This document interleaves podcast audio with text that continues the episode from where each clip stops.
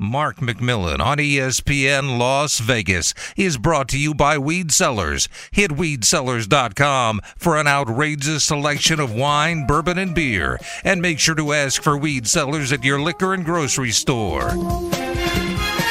Four o'clock hours here. Let's continue our conversation with James Hollywood Robinson, who is a Vegas guy now, and our buddy and NFL insider Mark McMillian, the former Chief and Eagle. Mark, let's get into it. Let's talk a little NBA with James Robinson. You know, obviously being drafted in the first round with the uh, Portland Trailblazers. Uh, what was it like on draft day for you? Um, you know, after your career at Alabama. When it first started out, Mark, I'm gonna be honest with you, I was so excited.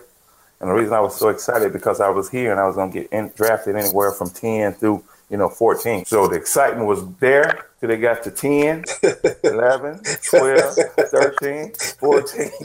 then the excitement just dropped, Mark. but it, it, dropped so bad where I had uh, about 30, 40 people over to the house and I had the three major, you know, news stations there and stuff like that.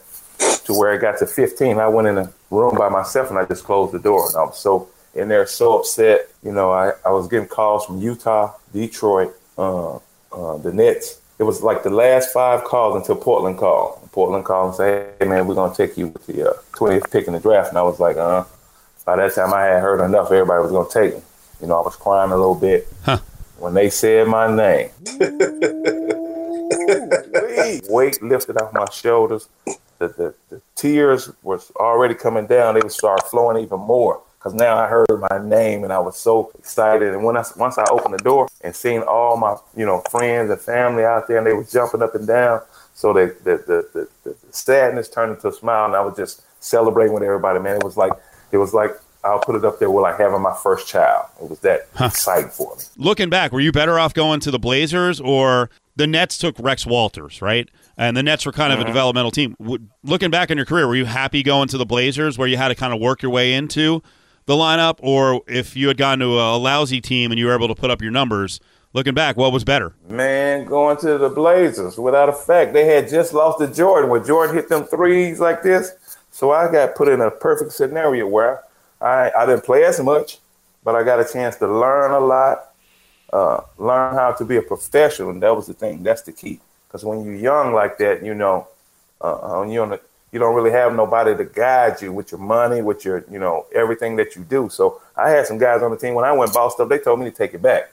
Hey man, you need to take that stuff back. you got what you gonna do with four cars? You need to take one or two of them cars back. So I had some guys not just on on the basketball side helping me. I had them on the financial side helping me, teaching me how to be a professional about yeah. being on time. Uh, even though I had to carry bags, you know, and all that stuff, I didn't mind. I really didn't mind, especially when I started playing and Clyde come over here is Clyde Drexler coming over to me and say, hey, look, come here, young fella. You need to do bum, bum, bum, bum, bum. That's the best experience in the world. I couldn't get that on a, you know, going to like the Clippers at the time or going to Detroit at the time. So I was happy with the position that I got and it worked out well for me. Mark, I was kind of intrigued by the four car comment. Did you actually buy four cars? What kind of cars did you buy? I had uh the two cars that I, that was given to me, this how crazy was, you know, because Portland was hot at the time. Yeah. So I had a Jeep deal. They gave me a Jeep, and then I had a uh, a uh, Acura deal. They gave me an Acura. Then I went and bought because I went thought I was a man. went and bought a Mercedes, and then I went and bought a something some SUV, some type of SUV. So I ended up keeping the SUV and the Jeep, but the other two vehicles I took back. This is a weird one. You were young when you got to the NBA, but you weren't young like guys are today. Could you imagine going in with all that money and being like a top 10 pick at 18 years old or 19 years oh, old? he'd have, he'd have bought 10 cars. no, but, the, but today, today's game about these guys, though, they they study the game. What I mean by study the game, they study the game on and off the court. So you don't really hear about guys losing their money or going broke now. Because yeah. it's like, you know, you got classes that they kind of teach you how to save your money more. You know, back in the day, us, you had guys wanted to flourish more. You know, buying all the jewelry and all that stuff. These guys now don't really wear all that stuff. I mean, they they have it, but they they they more on saving their money and trying to do more in the community than than than, than we were. Uh, James, we appreciate it, man. We got to get you on again, talk some more NBA, talk about uh, current day NBA. That was awesome. Thank you. You got it, man. I really appreciate being on the show. Thank you, Steven. And always, Mark, it's a pleasure, baby. Oh, appreciate you, man. Roll Tide. Roll Tide. So there you go. Hollywood Robinson, former player at Alabama and the Blazers and the the Clippers. He had a year with the T Wolves, with uh, right at the beginning of uh, Garnett and and Starbury's career. He, I'm telling you, folks, people don't remember that era because I uh, I was a gigantic college basketball fan and like he was he was on a great team and yet there were teams in the SEC that were just crazy. He's he was a scoring machine. Now speaking of machines, yeah. Mark had another week where he, he's man, you're posting pictures of uh, different stuff you cooked. Um, I know you you're potentially going to have more seminars coming up, right? Where you're going to be cooking for a bunch of people. Yeah, I got one uh, booked for two weeks, uh, two weeks out. That uh, I'll be doing a live cooking seminar as well. Just by posting it, man, people are really jumping on board. There's wheat uh, wine companies, there's bourbon companies, uh, you know, just coming out of woodworks, and I'm finding out that the bourbon community is is is real tight, and it's like a really cool uh, fraternity to be in. So I'm I'm learning a lot uh, you know, just being, uh, you know, in the bourbon game, in the wine game. Obviously, you know, with weed cellars, uh, wine, I'm cooking a lot of food with that. The bourbon, um, i made some bourbon barbecue pork chops the other day that I used uh, with weed cellars bourbon in my barbecue sauce. So things are just exploding right now, man. And it seems like every week there's something new coming up for Grilla McMillian. So I'm excited, man. And I always try to tag you in the post and I do appreciate you sending that uh, picture of that steak, man. Steak look good. I tried. I still have to get the char going. You got to tell me how to get like a really good char, but not you know overcook the steak. So what's the best way to do it? Um, you got to have your grill real hot. Okay. Uh, you got to make sure the grill is real hot. Uh, you want you want to put it over the fire. It's got to be like 450, 500. Like that grill's got to be smoking hot. Or if you have a cast iron skillet in the house, but you know that's gonna that's gonna generate a lot of smoke not unless you have a restaurant quality hood. So if you got a grill, if you got a grill, man, smoke that thing real hot. Uh, it depends on the cut. Uh, I gave you a, a, nice steak. I think it was probably like what, 18 ounces. Dude, that thing was gigantic. Yeah, and, and uh, like I didn't get a good char on it, but I got it medium rare. It that was that was a ridiculous steak. Like every piece of the steak was awesome. Yeah, my guys, uh, Mike and Scott from Happy to Meet You, uh, who's my meat sponsor. Uh, you know, they do a great job of making sure the clients uh, get quality beef. And, you know, I just wanted you to taste it for yourself. So you had the weed wine, uh, you had the uh, Happy to Meet You Grilla McMillian steaks. So you're you're set, man. I think we're gonna have a nice partnership because you're definitely gonna eat good and you're gonna drink good. next up, next up, we need some fitness sponsors for the spot. We'll work on that one. Uh, Mark McMillian's with us, the former NFL player. It's Cofield and Company. Let's uh, let's break down a couple NFL points before we get you out of here. Uh, one, your thoughts on Cam Newton going back to the Patriots. I, I saw a lot of Patriots fans were like, "What's the point? The guy can't right. throw anymore." Uh, but clearly, there's there's some synergy there, which I think is amazing between Cam and Belichick because so many people over the years are like, "Oh, Cam's a pain in the ass. He's a drama queen." I don't know, man. If you if you can play for Belichick and Belichick is going to you know ride or die with you, I think yeah. that says a lot about Cam Newton's character and his professionalism. Yeah, there's there's a lot of people that that excite that's excited about it, uh, and there's a lot of people like, well, you know, Cam sucks. He can't throw the ball, but obviously Bill Belichick sees something in Cam. He doesn't care what the outside people thinks, and you know his resume speaks for itself. Uh, talking about Belichick, and you know he's surrounding himself uh, with some good weapons. Uh, you know he'll get some some key players back uh, that they lost off of defense. Dont'a Hightower, to think of, you know, he's the key, the catalyst of that defense. Uh, to see him come back uh, you know, they added, uh, you know, Nelson Agholor, who the Raiders couldn't sign back. I know a lot of people like, you know, get rid of him, but Nelson was the key spot. He was he was one of the bright spots yep. Uh, besides the tight end for the Raiders. So, you know, uh, a lot of people's like, hey, you know, get rid of him. I was like, well, you know, he was a veteran guy in the locker room. He's won the Super Bowl. Uh, those are guys that that's hard to replace on the team. And you know, Belichick just adding uh, more more people around him. Obviously, you got the Chiefs to worry about. You got the Bills to worry about in that division. Um, so he's he's he's gearing up for you know for another run and uh, giving Cam a deal. It's only a one year deal, so people just relax.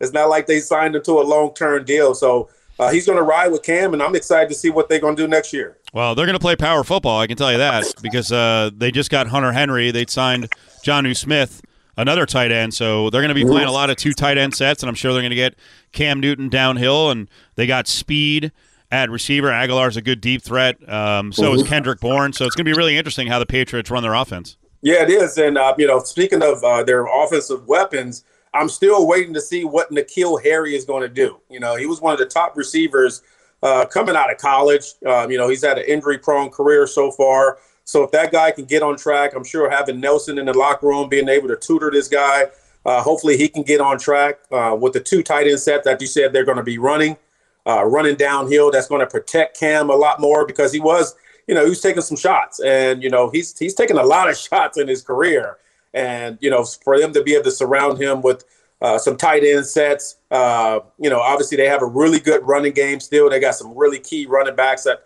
that they have coming back, so it's going to be exciting, man. But everybody is still chasing the Chiefs. Uh, I see the Buffalo Bills. They haven't really made a splash yet, but it's going to be pretty interesting to see that division, uh, you know, play pan out.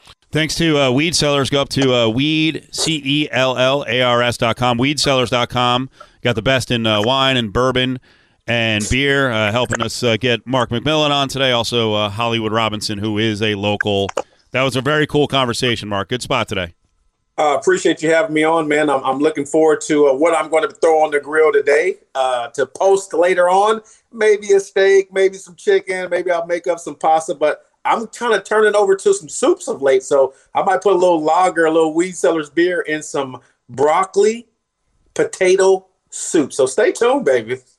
There he is, Mark McMillian, with the former NBA player and star at Alabama, James Hollywood Robinson. We're about 10 minutes away from some hardcore football breakdown around the Raiders as our Tuesday insider, Q Myers, is on the way. Cofield and Company will be back in minutes right here on ESPN Las Vegas. Now, back to Cofield and Company. Struggles against the run, and obviously that's not as big of a part of football anymore as it used to be. Um, but he's not a very good edge defender against the run. He was that way in Baltimore. He was not playing uh, starter snaps in Baltimore. If they're thinking of him as the top end, where he's got to get a lot of the pressure himself, I think they're going to be a little bit disappointed. When he's played with teams with good secondaries like Baltimore and then, you know, the Jalen Ramsey led Jacksonville Jaguars, he's had good pressure numbers. When he hasn't, you know, he's struggled against the quarterback. He's a late in the down kind of pressure guy. Uh, and so the Raiders, I think, have to look at the secondary and say, we want to complement this signing. Eric Eager, one of the football voices we've had on since the uh, note or the news that Yannick Ngakoue should be a Raider, two-year deal, twenty-six million. We had uh, Ben Lieberon, uh, Eric's from PFF.com, Ben Lieberon as well, who played for the Vikings and the Chargers, works at KFan, and then uh, Myles Simmons from PFT was talking to us earlier about Ngakoue, and all of them said, you know, pump the brakes pump the brakes just a little bit. Uh, we'll get to Q Myers here in about three minutes. Couple of things to update you on. Um, one, Rodney Hudson gone. Did Rodney Hudson request his release, or the uh, Raiders cut him? There's there's some rumors out there uh, that that that happened. I think we don't have any details either way. That these are things that often happen when uh, transactions are made, and you know there's kind of damage control done um, you know, in both directions sometimes. Uh, so we don't know the, the, the firm details on this, but it's also important to note he hasn't actually been cut yet.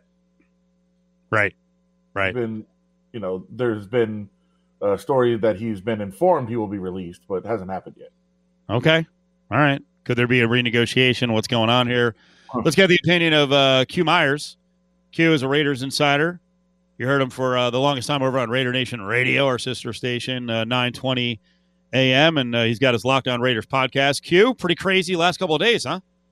Yeah, very, very crazy. Uh, I'm still, you know, kind of my mind is still spinning about this whole Rodney Hudson thing. You know, I, I know you guys asked me a couple weeks ago about what I thought the offensive line was going to look like after Trent Brown was gone, Richie Incognito was gone, and I was pretty confident that the line was still going to be pretty solid. But this Rodney Hudson thing, man, this is the anchor. This is the guy. He's the he's the truth. He's he's been the dude, man. And so I'm really confused. I'm shocked, like a lot of Raider Nation is, that that uh, he's being moved on from. And like was just mentioned, you know, it's not official yet. He hasn't been officially released, so maybe it doesn't happen. Gabe Jackson was another guy that was supposed to get released, hasn't been official yet. So who knows what's really going on? But man, I'm telling you, it, it's really starting to bother me with the direction that the team is going at the current time.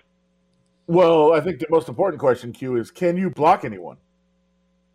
Right. Exactly. You know what I mean? Like that. That's the thing. I mean, the right tackle position. I felt like okay, it's going to be solidified one way or the other. Either you're going to get a, a rookie in there, a big time Hmm. rookie, because the draft is deep at the tackle position. John Simpson's there, Denzelle Good. I think you're going to re-sign him. You know, so I, I felt like there was pieces in place, but he was the he was the guy. I mean, he was the the, the middle, was the, the the anchor. He was the guy that made everything make sense. And right now, nothing makes sense. And I know that they're high on Andre James, but I mean, he's a backup for a reason. You know what I mean? And it just a lot of it doesn't make a whole lot of sense to me. But you tell me, man, a guy that started 79 out of 80 games the past five years for the team, best pass rushing block, blocking center in the NFL, only owed 9.9 million dollars in cash for 2021.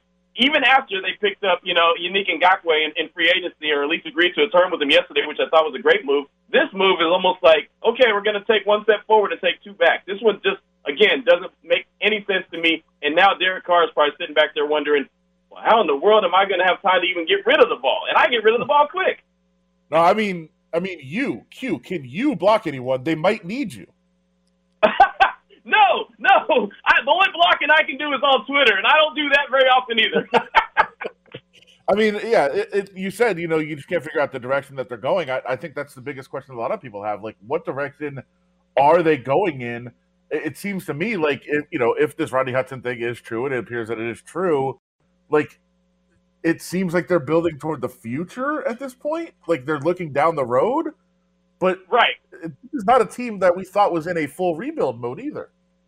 I- I- exactly. That's the thing. I mean, it would be that'd be a, a move that makes sense if they're building for the future, but it doesn't even make sense for the future. I mean, again, they have a big time, you know, dead cap hit when they do officially release them, and I'm sure that they'll they'll designate it a post June first one, so it's a it's a less of a hit. But still, that doesn't even make sense as far as looking at the money and saying, okay, well, it's it's no guaranteed money, it's no dead cap hit, or it's a very minimal one. So okay, that makes sense. It just doesn't make any sense, and you know, you're trusting that uh, a guy who's a, a backup is going to go in and fill that role, and that the offensive line is going to be solid. Tom Cable worked some some some magic tricks in 2020, but I mean, at some point, you know, the magic tricks run out. You know what I mean? Like at some point, you think that you have a magic trick in the bag, and it just doesn't really shake out the way you expected it to. I just I just don't understand this. And and one of the reports is that he asked for his re- release, and and they didn't guarantee or they voided his three million dollars that he was supposed to be uh, guaranteed cash up front. And I just think that that's that's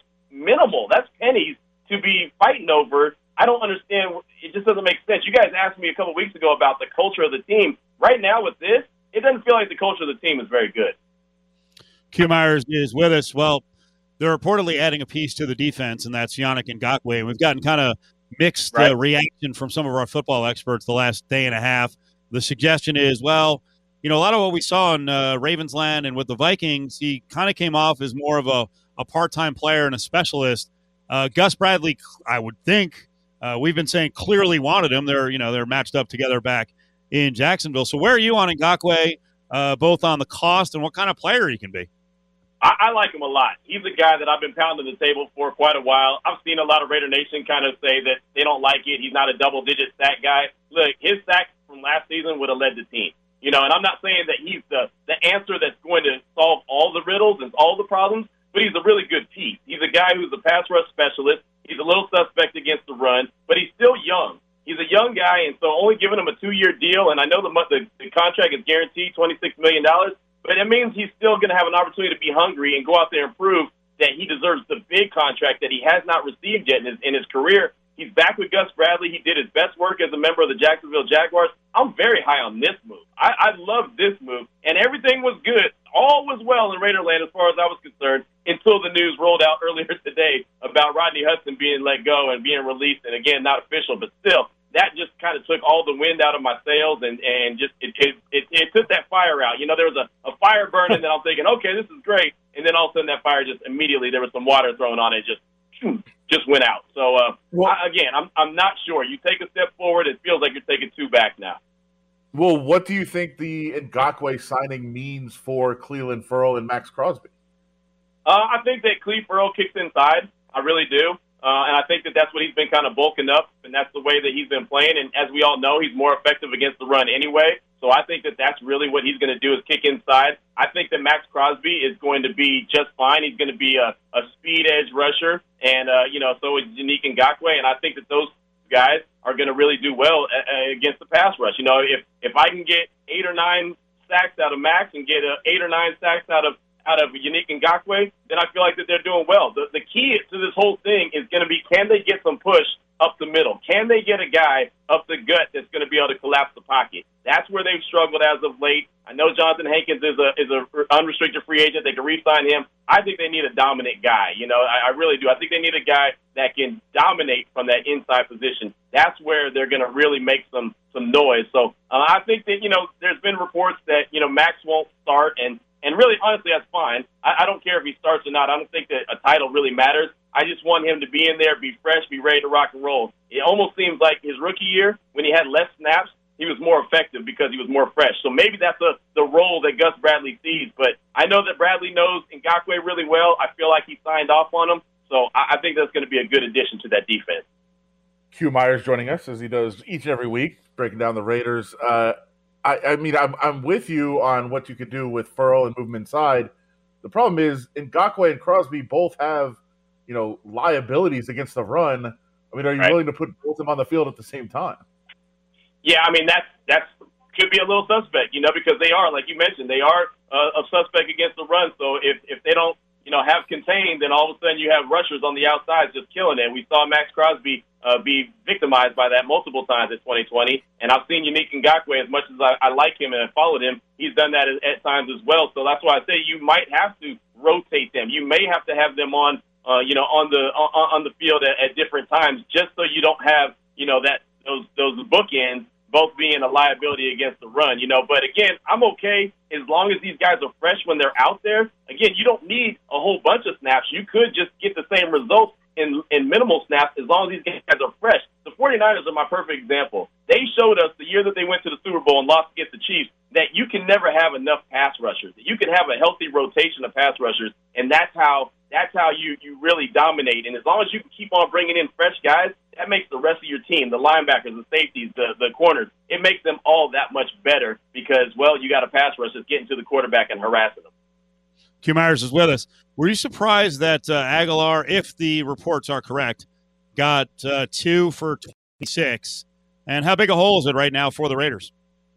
Um, I, I was I wasn't surprised that he got a big time deal. I mean, he had a contract year. You know, he made he made a a, a great showing there in Las Vegas, and I figured that he was going to go to the highest bidder. Uh, and, and honestly, going back to Ngakoue, I'd rather the Raiders spend the money that they spent on Ngakoue than spend that money on, on Nelly because I think that in Jon Gruden's system, a wide receiver could go in there and flourish. I mean, I really do. I think that they can get a guy in free agency. I think that there's still a big move that they're they're about to make, even though I'm still scratching my head over this Rodney Hudson thing. So uh, if they make a big move, they better make a great move. But uh, I think that they they're going to go out and make a move for another guy, maybe a Juju Smith-Schuster. He'll be a number two wide receiver, uh, right behind Darren Waller, who's obviously the number one in the offense. I think he would flourish as a number two there. Uh, you know, there's there's other guys that are out there, uh, Kenny Golladay, you know, and then again, maybe they just dip into the draft, which is very deep with wide receivers. So I think they have a lot of options. I don't think retaining Nelly at two years, twenty six million dollars was what they needed to do. I wanted him to stay on the team, but I wanted him to stay at the right price, which I'm looking at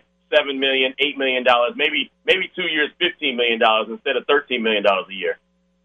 Q, you're in Texas, and I know you're a little tighter covering the Cowboys than the Texans, but how do you read the Texans signing Tyrod Taylor to play quarterback? I guess backup, but at six million guaranteed with another six in incentives. I look at him as as going to be the starter for the Texans in 2021. I really do, and I've been covering this uh, story like a glove. Uh, get to talk to John McClain, uh, the great John McClain, every week, and he kind of gives us updates. And uh, ever since maybe three or four weeks ago, it's been almost like the the worst kept secret that that Deshaun Watson's going to eventually get traded. Uh, you know, David Culley, the head coach, he just about said that on the Hustle and Flow uh, podcast the other day with uh, Jim Trotter and Steve Wyche, and then he came out to the media and tried to make it sound like, oh no, they're all in on they're all in on uh, on Deshaun Watson. All in on on them. I don't see that happening. I think that that Tyrod Taylor will be the starter. He's a bridge gap guy. He'll be there for one year, and I'll tell you, taking it a step further, I don't even know how long David Culley's going to be there. He may be there just as long as the bridge gap guy there. It just seems like he was brought in to almost try to appease Deshaun Watson and say, hey, I know we didn't get Eric Bieniemy like you wanted, but we got another guy. We got another guy that maybe you'll like in David Culley. And when Deshaun Watson said uh, thanks but no thanks, I think that they realize the writing's on the wall. He'll be gone, and I think Culley will probably be gone in a year or so too. Q, did you take Baylor to go to the Final Four in your brackets? I did not. I have them losing in the Sweet 16 to Ohio State. Why? Hey, that's, that's that's that's where it is right there. You know, I, I don't think that they've quite recovered from the three week layoff that they had because of COVID. Uh, they were able to win some games. They won the Big 12, but you saw the way they lost in the Big 12 tournament. Lots of turnovers. Uh, just kind of looked like they were getting outplayed. Uh, didn't look like they had their legs under them. I just don't think that they're 100%. And I know they have a couple games that will be okay. You can slide by those, but I think Ohio State's just going to be too much for them, and so that's where I have them losing in the Sweet 16. Damn, the most hated man in Waco, Q Myers. All right, Q. I've always been that guy anyway because I'll never just you know cut for a Yeah. team because I cover them. I mean, I, I'll keep it honest. I'll keep it real. So a lot of Baylor fans look at me side eye, but uh, whatever. It is what it is. That's why we have him on. Q Myers. Thanks, Q. Appreciate you guys. uh, every night, seemingly every night. I think he does it seven days a week, if not six. Um, Lockdown Raiders podcast, awesome podcast. I mean, he's he's doing it all the freaking time. Does a local show in Waco, and he's one of our Raiders insiders. Nice enough to join us on Tuesdays. We're about 15 minutes away from checking in with one of the dudes from Des Moines at Des Moines uh, Des Moines Registers. We'll uh, try to find out the latest with that Iowa State job and if T.J. Otzelberger really is a candidate. Visit Cofield's Corner on LVSportsNetwork.com for access to the latest podcasts and best interviews.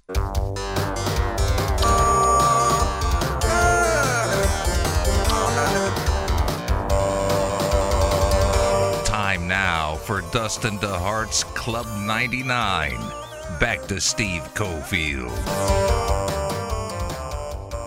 So, Adam, we've had all these moves, uh, you know, announced or speculated, whatever, media reports. We'll see if they all come to fruition tomorrow when things uh, officially open up on St. Patty's Day, the beginning of the uh, calendar year for the NFL. But right now, with the Raiders, uh, Maliek Collins off to the Texans, uh, Takk McKinley off to the Browns, Agholor to the Patriots, Tyrell Williams to the Lions, Rodney Hudson cut, we think. Uh, Fitzpatrick is now with the Washington football team. Brissett quarterback with Miami, Marvin Jones, Miami, Tyrod Taylor, Texans, Andy Dalton to the Bears. You know what we're not seeing is tons of money thrown around for the biggest name wide receivers. Has anything come down on Golladay or Juju? Haven't seen anything at all. And I Hmm. I mean I feel like well first of all we we we've talked about this for months. This is a terrible time to go into free agency.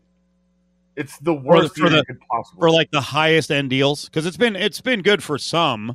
Um, obviously, uh, Joe Thuney going to the Chiefs, he made money. He's got you know an eighty million dollar deal with like forty eight guaranteed. But uh, why do you say it's the worst time with the uh, cap depressed? yeah, with the cap depressed and teams trying to figure out how to, you know, make it under the cap and the teams also trying to figure out how to do like creative deals to push the money down the road. Like all those things make it a terrible time to be a free agent, especially a guy like Kenny Golladay who could be near the top of the wide receiver market. Like his his deal could in a normal year, if he was a free agent in a year or two years, could could be, you know, one of the highest paid receivers in the entire league. And I'm sure that's the money he wants. And teams are like, can't do that this year. So Hmm. I I think there is, you know, that level. And, and as you said, some of the guys sure are getting good deals, but I, I would like to see how some of them are structured too, which we won't know for a little bit. Um, and how how they're kind of paying guys maybe down the road and not this year, and how some of the guaranteed money works out, how the cap uh, issues work out. There's a lot of a lot of those questions, but I just think going into free agency right now is a nightmare, and you also have to weigh that weigh that option. The right thing to do is probably to sign a one or two year deal because the cap goes up next year and then it expands exponentially the year after. Like two years from now is the year that you really want to be a free agent. So you do, do you do a one year deal and then become a free agent next year? Do you do two years and become a free agent when the the money's really there? Like I think there's a lot of choices that these players have to make. Interesting on Golladay and some chatter that's out there on social media with media people. Uh, what if I told you the Giants, the Patriots, the Dolphins could be out on Golladay? Doesn't that kind of hurt his cause since they all they could all use? I mean, the Patriots. I don't think they're going to spend you know 80, 90 million dollars on a receiver, but Miami needs one. The Giants need one. Uh, I saw it wasn't a back and forth, but it was kind of Jordan Raanan who covers the Giants, and then it was backed up by Albert Breer. Breer said. Um, I'd be pretty surprised if Golladay wound up a giant for the same reason I told you the Patriots wouldn't pursue him. Things didn't end great for him in Detroit. Which, if you think about it, you got Joe Judge in New York, you've got Belichick in New England. Dan Campbell's kind of part of that whole mix going back to the Giants. Flores is connected to the Patriots. I think what, and I'm just guessing, you know, things didn't end well for Golladay. He was he was so off injured. You know what happens with guys with injuries in the NFL? You'll get coaches who are like, puss. Like there's a difference between, you know, between being hurt and really injured. Hurt you can play, injured you can't play. So I wonder if his name's being a little bit smeared by his days, you know, in Detroit. And, you know, maybe, you know, I don't know if it would be Campbell sending out the message, but it's interesting that nothing's happened so far. Oh, your your guy Matt Patricia, I'm sure is. Uh, and I'm sorry, you know what? Yeah. Even more so than Campbell, because Campbell just got. You're right. I forgot Patricia to Belichick to Flores to Judge, all Patriots yeah. guys. Yeah. Wow. Uh, yeah. Poison, poisoning the well on him. And and to take it one step further to your theory about, hey, you're hurt, the coaches start you know criticizing you and taking shots at you. Then if you know if the player fires back, if you're if you're Golladay, and uh, this is just total, you know, we're just throwing out a scenario. But like if you're Golladay and, and, the, and you're hurt, and the coach is like, get on the field, puss, like we know whatever he's doing, and then you start firing back, now you're the bad guy because you're not supposed to say anything. Right now, interest rates are super, super low, so it's the time uh, to talk to your Nova loan, uh, Nova Home Loans officer about refinancing, potentially uh, lowering your payment, reduce the loan term, consolidate your debt, take out cash for uh, renovations, maybe look towards retirement with Nova Home Loans. Every loan is a touchdown. If you need uh, money in your pocket, you got to work with a team who works for you. Call Nova Home Loans at 877 700 Nova. That's 877 700 Nova. Call Nova Home Loans and tell them Cofield and ESPN Las Vegas sent you. Club 99 is presented by Dustin DeHart at Nova Home Loans. Want to talk interest rates and ask about getting your mortgage tuned up? Dustin is Cofield's real estate guy. He needs to be yours too. Call Dustin DeHart at 577 2600.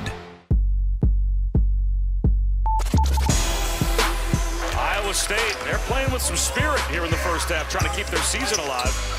As Johnson tries to go coast to coast, there's Solomon Young again on the offensive glass. And knocking it down as Jalen Coleman-Lands. And just like that, it's a two-point game again. Now, back to Cofield and Company on ESPN Las Vegas. Yeah, Bob Wischusen on the call there. The Iowa State action. It's Cofield and Company here in Vegas. Adam, we're, uh, well, I know in a normal week we'd be freaking going crazy over the coaching carousel, but we're in NFL City now, so we've barely been able to get it in. Um, I got to ask you, I, I know it just came down in like the last few minutes, I think. Uh, what's going on at Utah now? Yeah, uh, uh, is out at Utah. Really? They have agreed to part ways. Uh, there's some speculation that he resigned. Okay. Um, I'm not, you know, when these situations happen, you know, both sides weigh in and, hey, I quit. No, you didn't. You were fired. You don't know how that all works out, but uh, yeah, it's a it's a crazy situation there. And I, my my thought, like my immediate thought right away, is that Utah just made a preemptive strike against Minnesota to keep Minnesota from bringing in Craig Smith, and they could get him first. Like that's wow. that's just that's just spitballing. That it, it might have been what happened there. All right. Well, you know, back on February fifteenth, we started talking about T.J. Otzelberger being on that candidate list at Iowa State if Steve Prohm went bye bye. Well, he's he's done. Randy Peterson covers the scene uh, in Iowa at the Des Moines Register. You can also hear him on radio there as well. Randy, how you doing? It's Steve and Adam here in Vegas. I'm doing well, guys. Just listening to your updated report. My, it's this is going to, you know, people said at the beginning of the season, or maybe even at some point during the fall, that there would be very few coaching moves this year because of the pandemic and what that pandemic would mean for finances. I have not seen that to be true. Um, so it's going to no. be interesting next uh, few days, few hours, whatever. Well, I mean, Randy, you know, if there's money behind a program, and if the uh, money people want to coach out, and you know, someone comes to them and says, "Hey, we need four, six, eight, ten million dollars," at a lot of programs, Indiana is an example. Hey, we need ten million to get rid of Arch Miller. Okay, here's ten million. Yeah, that was interesting. Here's ten million, and not one penny more than ten million. Um, Jamie Pollard, the Iowa State athletic athletics director, had a, I guess it wasn't a press conference. He he had a video um, this morning where he where he talked a little bit about his decision, and he was very adamant, very very adamant, to say at some point during his during the the ten minute video that no boost, no Iowa State booster, no booster was asked or no booster ponied up to pay Steve Prohm's whatever it is five five point three million dollar buyout. Hmm. They he said we're not going that route. Um, he doesn't believe in going that route. So while it, you know, while, like you said, Indiana did it and very upfront did it. Iowa State didn't do it, but but I think a little bit to your point, if if if a school wants to make a coaching change, they're going to find the money someplace. Someplace they'll find the money, whether it's taking on more debt. If you're if you're if you're paying debt over 20 years, what's another million dollars over 20 years if you're you know a Power Five university in a normal year? So if if you want to make a coaching change bad enough, you'll find the money. So we've talked about uh, Otz's connections to Iowa State, and I want you to lay it out for the audience. Uh, what, what are those connections? You know, why is this such a possibility that TJ Otzelberger could walk on UNLV to go to Iowa State? Well, let's let's just start out by by TJ's worked under he worked under three coaches at Iowa State. He worked under Greg McDermott, he worked under Fred Hoiberg, and he worked under um, Steve Prohm. So he already so so and he was one of the the primary recruiters and he was, you know, he gradually worked into an X's and O's role, um, especially with Fred. So, so he knows the Iowa State landscape. He knows every blade of grass on that campus. Knows the the culture of Iowa State. He knows what kind of player Iowa State fans are used to, the style of ball they're used to, and and and et cetera. So that's that's that's one starting place. Um, TJ's married to Alison Lacey, as you guys know, a former Iowa State women's basketball star. Um, so that's that's another one. The the the the clincher though is that Jamie Pollard, the athletics director, became pretty close to TJ.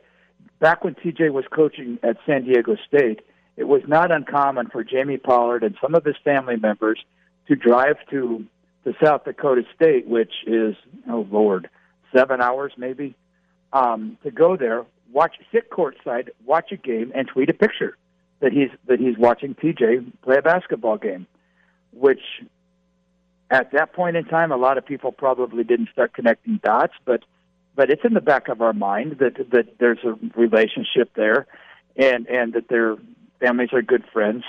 So that's that's a piece of it. Not long ago, I I don't know how many years ago it was, but but certainly when TJ was was at Vegas, Jamie Pollard, the athletics director, tweeted a picture of of himself and TJ and Mike Daum, who was TJ's All American at at South Dakota State, who was in who was in Vegas playing in in an NBA summer league.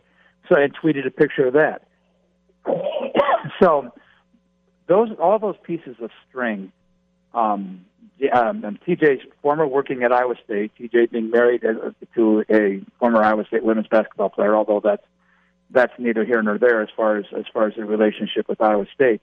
But but primarily it's, it's TJ's relationship with with the athletic director that that um, is is the reason for for all the TJ speculation. Plus the fact that he was one of the the final two.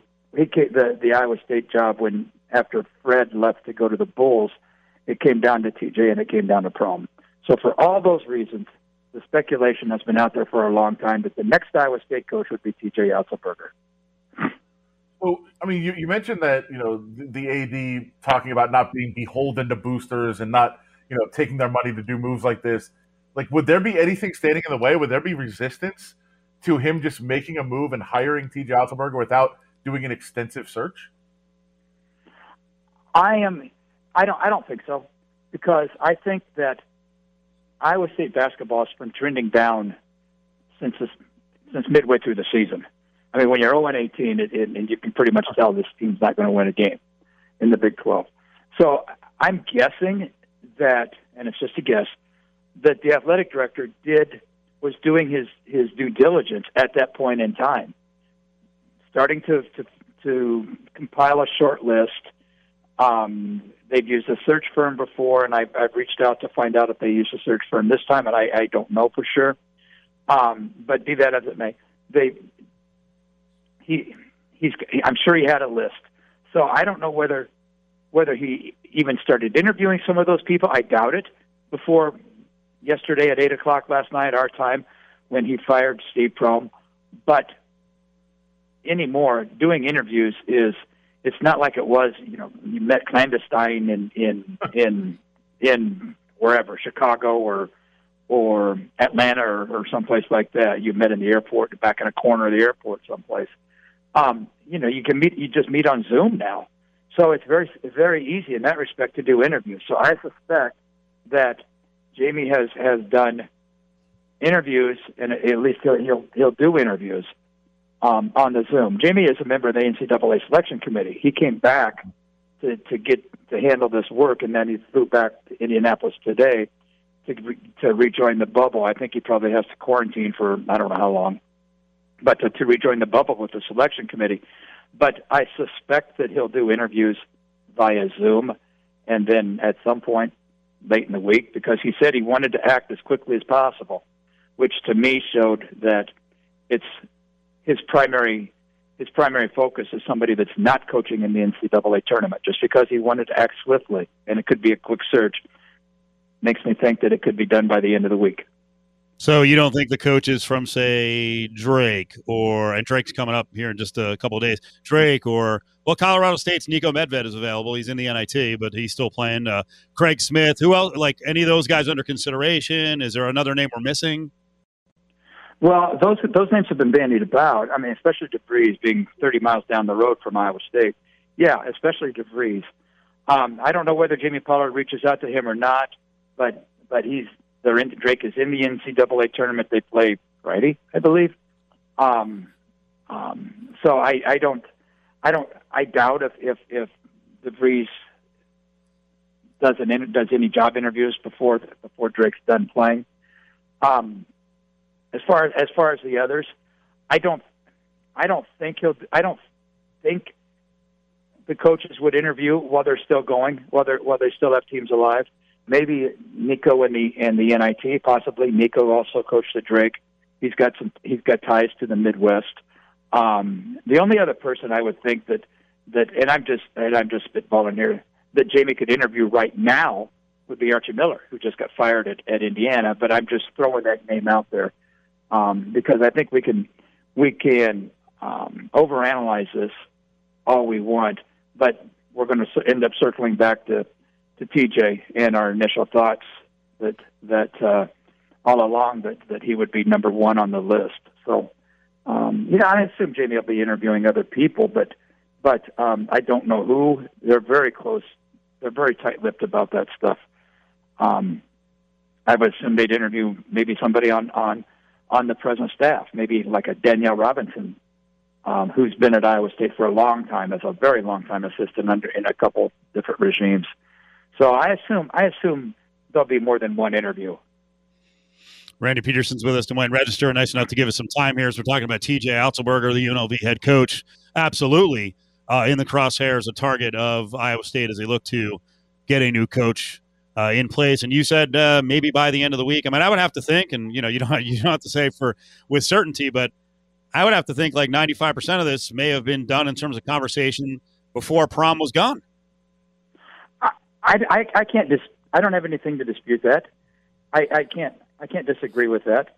Um, and I just say the end of the week because Jamie said he wanted to act quickly. So that, that's the only way I, I, I say that. And, and anything longer than the weekend is not quick. But hmm. I, it would not surprise me if there were conversations um, during, uh, you know, towards the, the maybe during the last week of the season, maybe when Iowa State was in Kansas City to play in the Big 12 um, conference tournament. That would not surprise me, but I don't have any, I don't have any um, anything that, that that that any reporting or any any sources that said that actually happened. Right. But um, I, I I I guess I would not rule that out. There, there's been a lot of rumors out there that T.J. Otzelberger was in or was on campus uh, last month. Now, uh, that seems crazy to me that it would happen during the season. But the only reason I ask this is because would it be possible for somebody, as you said, that's that well known uh, around campus and around you know the Iowa State community to come into town and not be seen and not be recognized? Like somebody would have seen him and reported that, right? Yeah, I, I I've heard that he was. I heard I heard somebody saw him, but that I didn't. I didn't. You're right. It would have been reported. It would have been out there. Somebody would have taken a picture. Somebody would have would have got an autograph and, and taken a picture of the autograph or something because TJ is very well known in town. I guess I guess that was that would surprise me. And a month ago, um, they were still playing ball, right? Yeah. Yeah, of course. So yeah. I I really doubt that TJ would leave. Um, you know, would leave the team to come up to come up here. Um, I, I I I really doubt that. But but yeah, I did I did hear I did hear some somebody say that, or I read somewhere on on the Twitter or something, um, where all the news breaks that um, that that that they, there was a TJ spotting. So I didn't put a whole lot of I didn't put a whole lot of uh, um, emphasis into into into believing that because I started thinking now this this doesn't make any sense. So I mean, it, and TJ doesn't need to come here to visit. For like I said, he knows every blade of grass on campus. He doesn't need to to tour of the facilities because nothing's changed. Um, it's it's he he knows everybody up there that he needs to know. So he possibly could have been here, but I doubt it. Uh, Randy, two more questions before we get you out of here, and we appreciate all the time. Randy Peterson, Des Moines Register, talking about the uh, job situation in Ames at Iowa State, and the TJ Otzelberger is a candidate for the job and a very strong candidate for the job. Uh, money wise, what are we talking about? Max that Iowa State could offer. TJ makes 1.2 million here. It escalates to 1.5 in the fifth year of his deal. Are we talking high twos, low threes, three and a half? What are we talking about in terms of the money he potentially could be hauling in? That's a great question. That's a wonderful question because with you're, I, I've heard people who who aren't who are who are fans slash boosters. They they are boosters, but not the highest highest roller boosters. Um, I've I've talked to them about that, or they've talked to me about it, and I've listened. They they're suggesting that that maybe pay TJ one seven in his first year, yet pay his assistants as much as as much as it's as it's possible, so TJ can get a top notch staff in here. The thing about TJ is that he's known around Iowa State as a recruiter. He's known as the guy that recruited most of the stars that Iowa State that Iowa State had when Iowa State was was uh, in the glory days of Iowa State basketball. That was largely because TJ recruiting. You don't hear when TJ was up here. You didn't hear a whole lot about X's and O's until until maybe you know later in his in his assistant's career here. So there's some speculation out there that he might get one five, one seven his first year, and then and then they put a lot of money into the pool for the assistant coaches, so he can so he can get as good as assistant coach. He can get anybody as an assistant coach that he wants. I think that's that would be a logical that would be a logical goal. The uh, the record would indicate there's not much there right now to build around. But is is there any foundation to build on right now at Iowa State? It's a good question. Other than other than having one of the best fan bases in the country, I don't think so. This was not this was not a great team this year. This is this is a team that started the season with eight new players. It's a team that's had an average of two players in the transfer portal every year this in the last six years. I don't. There's not a there's not a strong base. There's not a strong foundation. That this program used to run on four year on four year players. Listen to this, guys. Steve in Steve Prohm's six years, only one player started as a freshman and played four years. Just one out of all the recruits. Just one. That's Iowa State's gotten away from that. So I no, there's not a foundation. There's a there's a there's maybe four or five nice players, very good players, and whoever gets a job, their first their first um, their first mission is to keep those players at Iowa State and keep them from out of the transfer portal. They've got a couple decent recruits um, that have signed. The new coach has to keep those people engaged also. But beyond that, it's going to be a reboot. It's going to be a reset. It's going to be a start over. And like Jamie Pollard, the athletic director, said today, it could it could take several years. Randy, that was awesome. Thank you so much for the information. We appreciate it. My pleasure. Stay in contact, guys. We could be uh, talking again here in a few days. Yes. Randy Peterson. Thanks, Randy. All right, bye. Randy Peterson, Des Moines Register. All right, we reset for the five o'clock hour. We'll get some reaction to the info that Randy just gave us there on the uh, TJ Otzelberger situation at uh, UNLV potentially moving on to Iowa State. Finley Toyota. They'll do anything to sell you a car. No Toyota problem is too tough, too large, or too small. Keep your Toyota running like a Toyota.